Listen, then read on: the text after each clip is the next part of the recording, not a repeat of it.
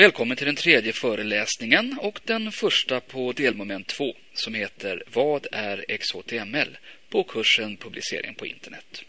Du kan när som helst pausa programmet med pausknappen nere till vänster och starta igen med play-knappen. Till höger ser du rubrikerna på alla bilderna i denna föreläsning. Du kan alltid hoppa direkt till valfri bild genom att klicka på rubriken. Bilderna i detta program finns för utskrift i fronter i samma katalog som denna föreläsning ifall du vill använda dem för att göra anteckningar i. Den här föreläsningen heter Vad är XHTML? Men vi börjar med att titta på vad föregångaren HTML är för något. HTML betyder Hypertext Markup Language, märkordssystem för textdokument, som ska presenteras på World Wide Web. Senare tillkom även sådant som bilder och tabeller samt möjlighet att bestämma hur olika texter ska se ut. XHTML, Extensible Hypertext Markup Language, är en något modifierad version utav HTML. Idén med märkordssystem är att märka upp texten så att man med speciella märkord anger vilket som är rubriker, vanliga textstycken, listor, länkar med mera med mera. De här märkorden kallas för taggar. Så runt texten som man vill förändra placerar man taggar som talar om hur texten ska visas. För utan de här taggarna så kommer texten att visas som råtext, ungefär som du tänker i ett vanligt mejl.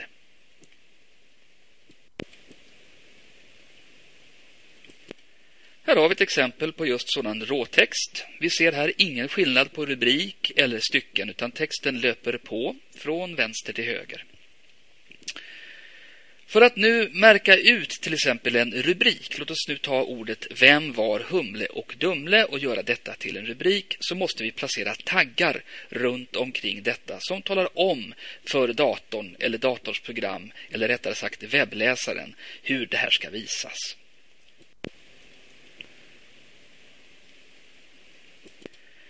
I det här exemplet så har vi inte bara placerat taggar runt omkring rubriken Vem var Humle och Dumle, utan vi har även delat in övrig brödtext i två textstycken för att göra det lite mera läsbart.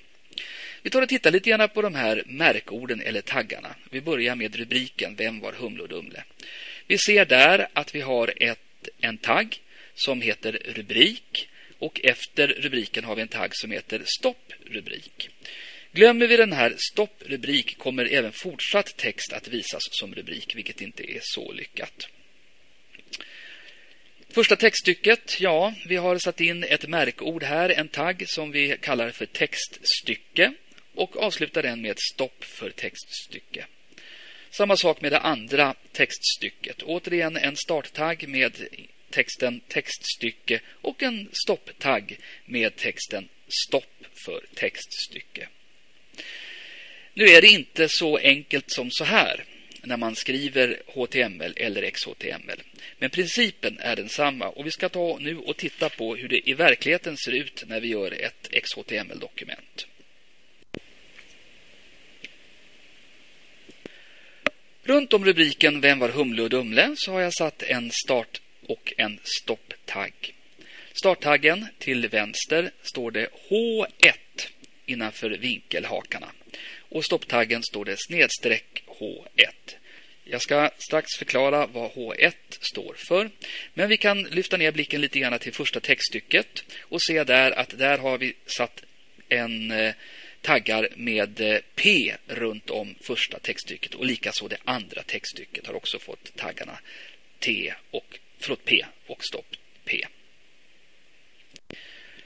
Här är en variant på samma text. Enda skillnaden är att jag vill här visa då att man behöver inte hålla på att göra speciella radmatningar, utan man kan lägga in taggarna direkt i en råtext på följande vis för att få ett bra resultat. Man behöver alltså inte göra radmatningar mellan rubrik och första och andra textstycket. När jag har gjort dessa markeringar så vill jag se resultatet, och det gör jag lämpligtvis i en webbläsare. Och resultatet ser då ut på följande vis. Märkorden syns inte. Kvar syns rubriken Vem var Humle och Dumle och den första och det andra textstycket. Precis så här vill jag ha det. En kort repetition. Märkord kallas alltså för taggar. Allt som står emellan vinkelhakarna är en tagg. Nästa regel. Taggarna kommer nästan alltid i par med en starttagg och en stopptagg. Tillsammans så utgör start- och stopptaggen ett element. Skillnaden mellan start- och stopptaggen den utgörs utav snedstrecket som ni ser där i stopptaggen.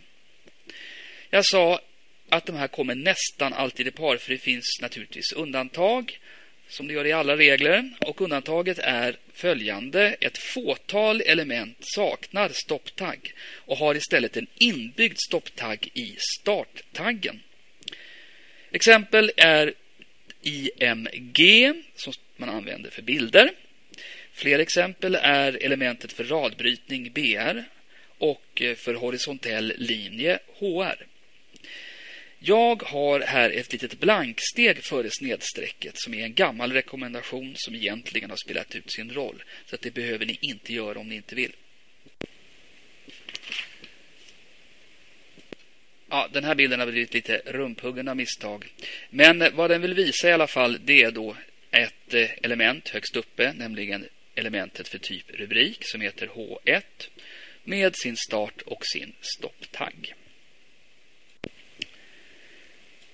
Om man nu skulle vilja göra någonting mer med den här elementet, till exempel en rubrikelement. Man kanske skulle vilja förändra färgen på texten. Man kanske skulle vilja centrera den här rubriken mitt på sidan. Ja, då kan man göra det. Då kan man nämligen förse starttaggen i elementet med ett attribut och ge det här attributet värdet. Till exempel red för röd text eller center för att det här ska placeras centrerat. Så starttaggen kan innehålla ett eller flera attribut med tillhörande värden. Ett attribut är en egenskap som talar om hur ett visst element ska se ut. Och det åtföljs alltid av ett värde där du specificerar attributets egenskap. Nu ska vi ta ett exempel på det här. Du vill att elementet rubrik ska vara centrerat på sidan. Okej, då går du till elementet för rubriken.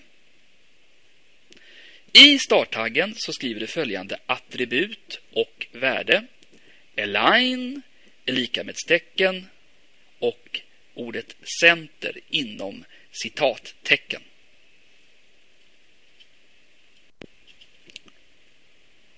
Så här ser det ut i XHTML. Uppe i starttaggen H1 så har jag nu lagt in attributet align med värdet center. I ett försök att vara lite pedagogisk så har jag gjort så här att alla element är blå medan attributen är röda och värdena är cerise eller magenta eller vad man kallar den här för färgen. Rosa kanske. Och resultatet då? Ja, som ni ser så har nu rubriken Vem var Humle och Dumle blivit centrerad på sidan. Precis så som vi ville ha det. Vi ska ta lite mera fakta en stund. Vi ska ta och studera lite mera HTML varifrån det kommer. Och då är det på följande vis att XHTML och HTML är SGML-språk. Och vad är då SGML? Jo, SGML det är står för Standard Generalized Markup Language, och det är i sig inget eget markeringsspråk utan det här är snarare en ISO-standard som fungerar som någon slags metaspråk för ett flertal olika markeringsspråk. Det är just XGML som bestämmer språkets syntax, grammatik och vad olika element ska stå för. Allt det här det lagras i språkets DTD som står för Document Type Declaration. Och för HTML så finns separata sådana här DTD:er för de olika versionerna av språket som har utvecklats. Vi kan ta den äldre versionen som heter 3.2 eller den näst senaste som heter 4.0 01. Den allra senaste heter 5 och kom i, jag tror det var nu i januari i 2008. För att förstå skillnaden mellan HTML och XHTML så måste vi ta och titta lite grann på vad XML är för någonting. Det är ingenting som vi sen kommer att gå in på överhuvudtaget på den här kursen. Men lite bakgrund skadar inte. Så vad är XML? XML, det står för Extensible Markup Language och är ett markeringsspråk speciellt framtaget för spridande av information på internet. Extensible betyder att alla kan modifiera det här språket med nya regler och element, till exempel för matematiska ekvationer, kemiska formler etc. Språket DTD, dokumenttypsdeklaration, kompletteras då med en så kallad namespace som då är unik för varje XML-dokument på internet. Dessa används för att möjliggöra användningen av flera DTD:er samtidigt i ett dokument, exempelvis ett namespace för matematiska tecken och ett för kemiska formler. Vad kan man mera säga om XML? Jo, den är långsiktig. Visionen är att dagens XML-läsare, till exempel Internet Explorer, ska klara språkutvecklingen i 10-20 år framåt. Förutsättningen är att språkets regelsamling, DTD, inte ligger inbakad i webbläsarens programkod utan finns som en separat fil på internet. Webbläsaren åldras då inte utan kan alltid ladda hem den senaste versionen utav språket eller den aktuella dialekten utav ett visst språk. Vad mer? Jo, XML är portabelt. Största fördelen med XML är att den är just portabelt. Den kan distribuera information till World Wide Web i form av webbsidor, men den kan också distribuera information till så kallade handdatorer eller PDAer, till och från mobiltelefoner, kylskåp, bilar etc. Tack vare att språket alltid är analyserbart. Vi ska nu blanda in XML också i den här diskussionen. Idag används markeringsspråket HTML4 för World Wide Webben, eller webben kallar vi den för. Språket är gammalt men har nyligen kommit ut i en ny version, nämligen version 5. Och den här konsortiet som har skapat det här språket heter alltså W3C, eller ja, så heter det. Den här nya versionen ska man använda med försiktighet. Titta gärna på den, den är rolig. Men kom ihåg det att den stöds dåligt utav webbläsarna runt om i världen. Speciellt naturligtvis de äldre webbläsarna förstår inte det här språket överhuvudtaget.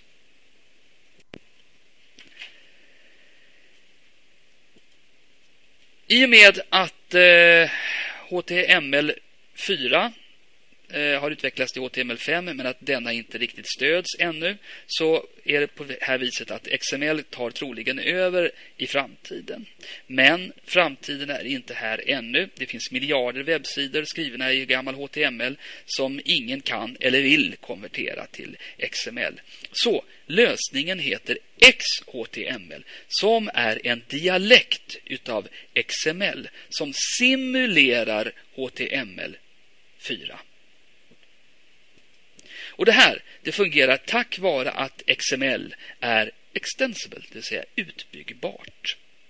Så, avslutningsvis, nu är det XHTML eller andra XML-kloner som gäller. Men, som sagt var, morgondagen, den vet vi egentligen ingenting om, mer än att den är föränderlig.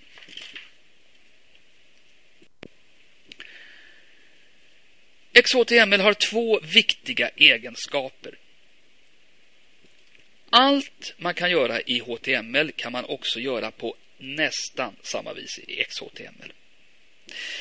Alla regler och element i XHTML fungerar i webbläsare som inte kan XML, eftersom dessa luras att tro att det rör sig om vanlig HTML.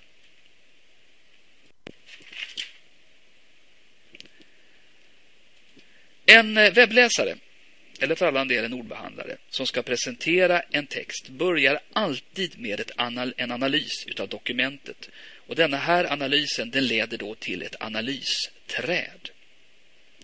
Det här analysträdet visar hur de olika delarna i dokumentet hänger ihop rent hierarkiskt.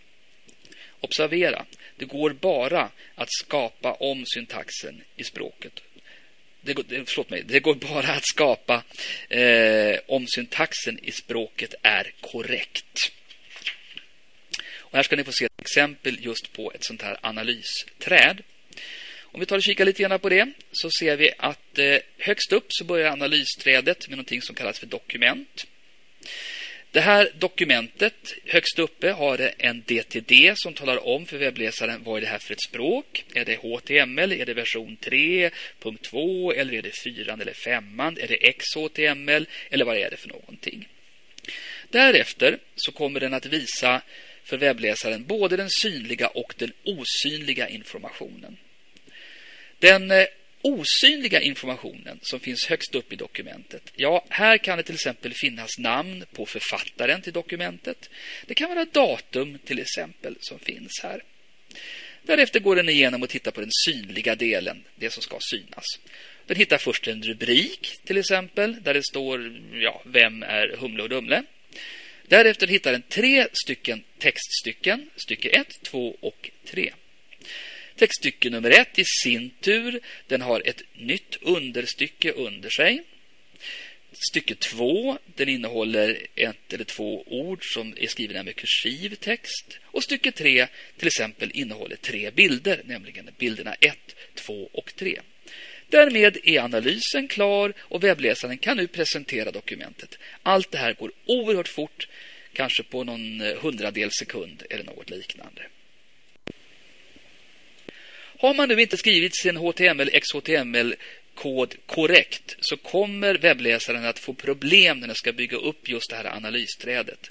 Nu är det så att dagens webbläsare är ganska förlåtande. Så att de är ganska duktiga på att gissa. Folk slarvar, man stänger inte sina taggar ordentligt, man missar lite här och där, kanske citattecken och annat. Men webbläsaren klurar ändå ut på ett ungefär hur det här kommer att synas. Men observera ordet ungefär. För du kan aldrig få riktigt bra kontroll över sidan om du slarvar. Du vet inte hur den här kommer att se ut både i en Mac och i en PC till exempel. Hur ser den ut i Firefox eller i någon annan webbläsare som Opera eller Safari? Hur ser den ut i en handdator? Hur ser den ut på mobilen? Och så vidare och så vidare. Nej, på den här kursen måste du få lära dig hur man bygger korrekt kod så att det kan göras ett ordentligt analysträd.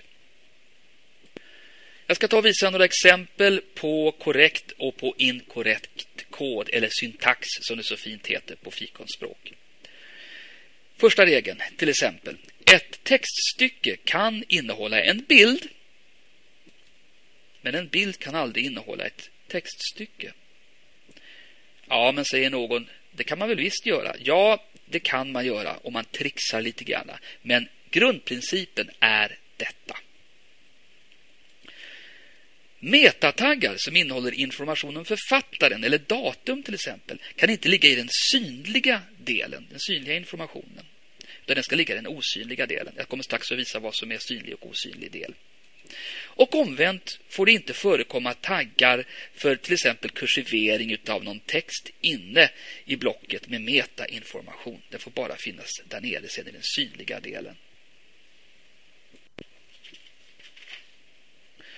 Andra regler för att det ska kunna göras en korrekt analysträd, det är alla element måste vara ordentligt stängda eller slutna. En starttagg måste alltid följas upp med en stopptagg. Kom då ihåg att det finns vissa element som har en inbyggd stopptagg i slutet av starttaggen som jag nämnde tidigare. Elementen får inte överlappa varandra. Till exempel ett textstycke får inte börja innan ett föregående textstycke före har slutat. Man måste alltså inte glömma att stänga elementen efter sig återigen här då. Vissa typer av element får rent logiskt inte innehålla andra typer av element. Till exempel, som jag sagt tidigare, en bild kan inte innehålla ett textstycke, men tvärtom så går det bra. Det går alltså kanske att slarva med gamla HTML, men med XHTML däremot så har det blivit betydligt tuffare. Det är mycket svårare att slarva här. Innan vi går vidare så ska jag säga det också att det finns två olika grupper utav element, nämligen blockelement och inline-element. Det finns fler, men vi tar bara upp de här två just nu i den här förenklade diskussionen. Och vad är då skillnaden mellan blockelement och inline-element? Jo, blockelementen, som framgår utav namnet, skapar dessa element strukturella block som går över hela sidan. Blockelement börjar och slutar en rad, det vill säga skapar en radbrytning i början och slutet av elementet. Dessa element får innehålla andra blockelement eller inline-element. Exempel nu på blockelement som täcker hela sidan är elementet P för textstycken och elementet Table för tabeller. Ett annat kan vara till exempel elementet H för rubriker. Den nyttjar alltså hela sidan. Det går alltså inte att placera två stycken rubriker direkt efter varandra, utan gör man det så kommer de att hamna under varandra istället, eftersom de nyttjar hela sidan. Den andra varianten däremot, inline-elementet, text-level-element är även kallat. Dessa element följer blocket texten och skapar inga radbrytningar, men kan vara i början eller slutet av raden de befinner sig på. Elementen får enbart befinna sig i blockelement eller andra inline-element. Exempel på inline-element är IMG för bilder. Det är alltså någonting som man kan plocka in mitt in i ett blockelement i ett textstycke, så kan man lägga in ett inline-element för en bild. Ett annat exempel är om du vill förändra ett ord eller en mening eller till och med en bokstav, kan du använda det av elementet font och sen därefter attributet color med värdet till exempel green. Och så markerar du ett ord, till exempel i texten glöm inte stövlarna på svamputflykten. Ordet inte vill du ha rött. Då sätter du alltså start- och stopptaggar för font runt omkring ordet inte och ger det här attributet color och värdet red. Alltså, elementet font och elementet IMG är två bra exempel på inline-element som man kan plutta in var som helst i ett blockelement. Kan du sedan tidigare HTML4 så får du det lätt med XHTML. Skillnaderna i de här syntaxerna är nämligen marginella. Vi ska ta och titta lite grann på de största skillnaderna. Och dessa är att XHTML har ett speciellt huvud. Jag ska strax visa hur det ser ut. En annan ny regel, det är att elementen head och title måste finnas med. Jag ska återigen strax visa vad det här är och var de finns. När du skriver element så får du bara använda gemena bokstäver, inga versala bokstäver inne i elementen. Självklart naturligtvis i den text som ska finnas, men inte i elementens namn. Bara gemena bokstäver här alltså. Det måste finnas citattecken runt alla värden. Tänk också på att inte göra något mellanslag mellan attributet, likamedstecknet och värdet. Alla stopptaggar måste vara med. De element som saknar stopptagg, så kallade tomma element, får inbyggda stopptaggar. Det här har vi tjatat om förut, så vi tjatar väl om det en gång till. Exempelvis elementet för radbrytning som skrivs BR i HTML, där stopptaggen saknas, så skriver man den i XHTML på följande vis. BR, därefter ett snedstreck, alltså en stopptagg i slutet på starttaggen. Det här gäller nu till exempel elementen för radbrytning som heter BR och elementen för horisontell linje som heter HR och för bilder som heter IMG. En annan viktig regel, det är att ett XHTML-dokument måste starta med följande DTD, nämligen en dokumenttypsdeklaration. Det finns avvikelser från den här, men om vi ska göra det lite enkelt för oss så säger vi enkelt så här: den här ska ni ha. Då vet ni att det fungerar klockrent. Den här består av ett antal märkliga instruktioner och jag ska faktiskt ta och spjälka upp det här. Steg för steg, inte just nu, men jag ska i alla fall grundläggande säga att vad det talar om, den här rappakaljan, det är först och främst att det här är ett XML-dokument. En annan sak som är väldigt viktig, den talar också om var dokumentets regelsamling finns. Sen kan man börja bygga sin webbsida. Först den här, sen kan man börja bygga webbsidan. Jag sa tidigare att elementet head och title är ett krav. Ett HTML-dokument måste innehålla ett head-element och detta måste i sin tur innehålla ett title-element. Exempelvis head, start head. Därefter så kommer starttaggen för titel som heter title. Så kommer dokumentets titel som kan vara till exempel välkommen till familjen eller familjen Janssons hemsida eller hundgården, vad det nu kan vara för någonting. Dokumentets titel avslutas med stopptaggen för title och därefter så kommer stopptaggen för elementet head.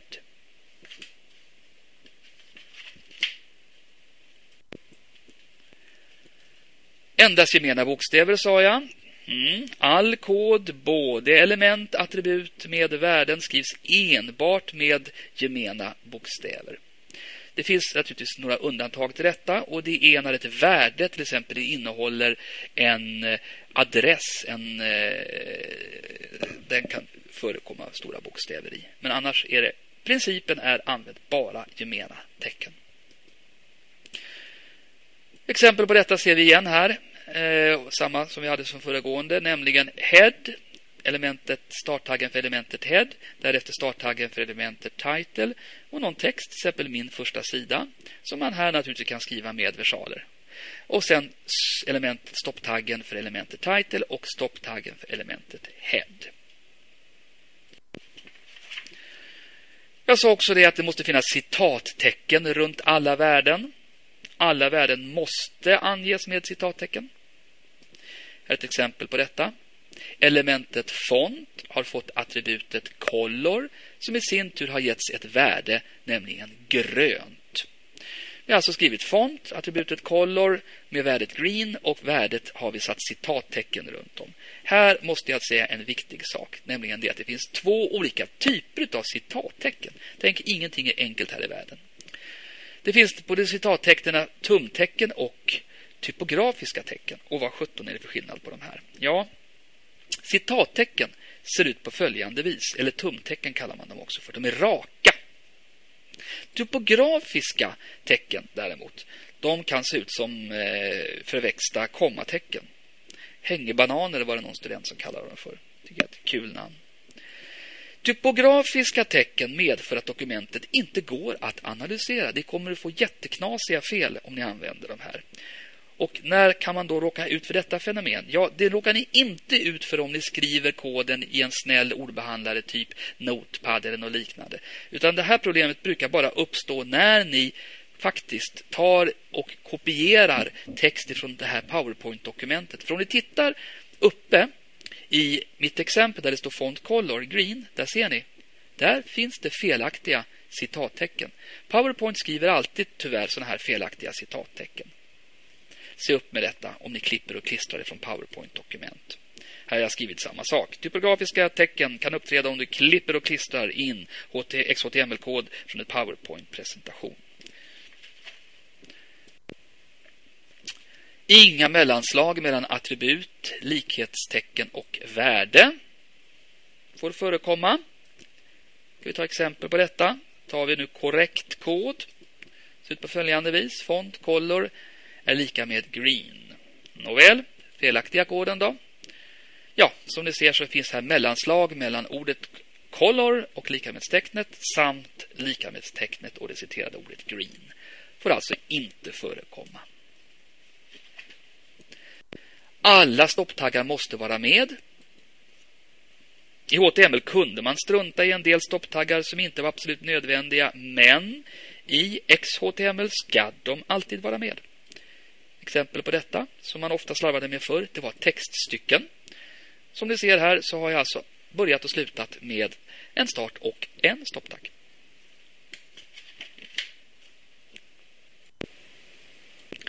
Om vi nu ska sammanfatta det här så är det alltså på följande vis. ett XHTML-dokument ska alltid ha en viss arkitektur för att ska kunna byggas ett analysträd. Den här arkitekturen ska innehålla två saker.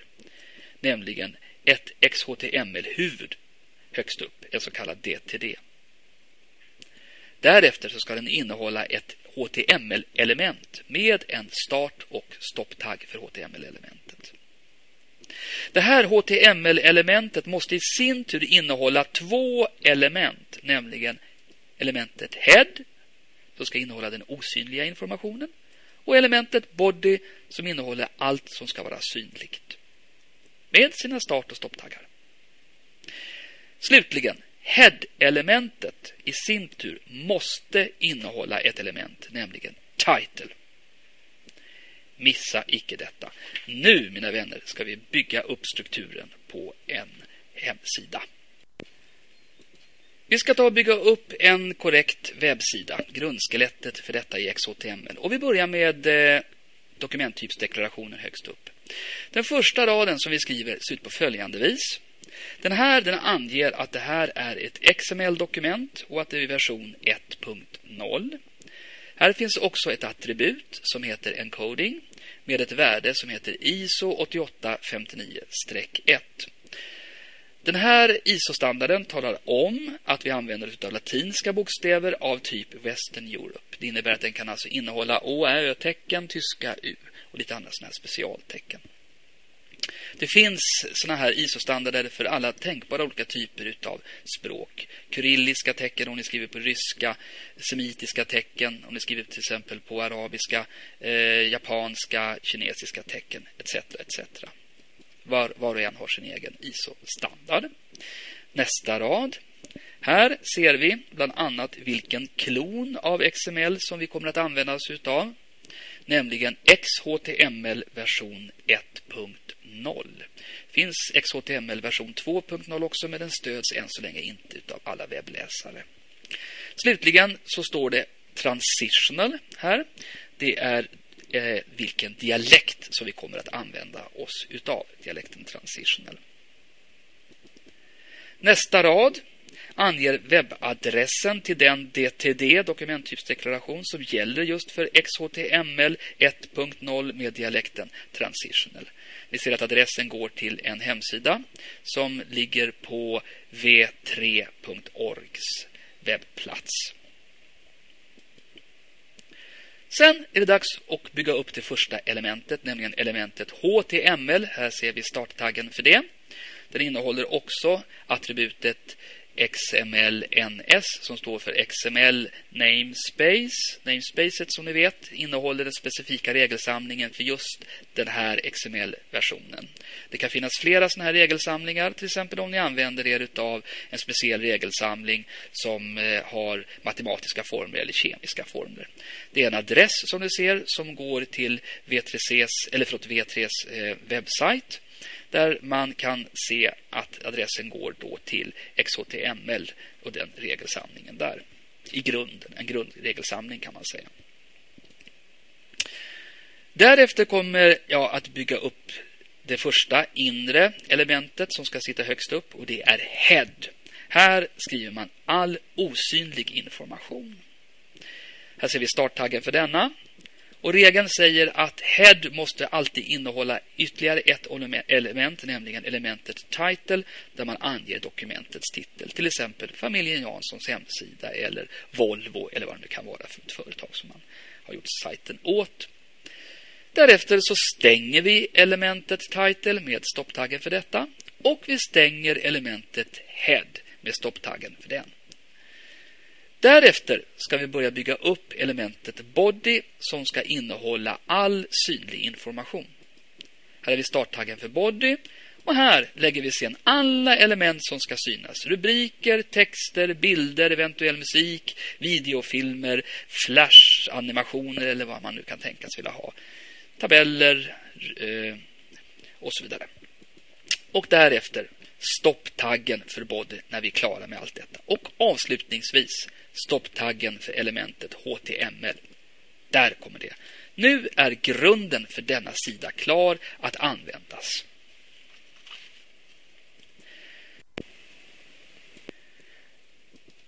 Jag har tidigare sagt att det finns olika dialekter utav det här märkordsspråket XHTML 1.0.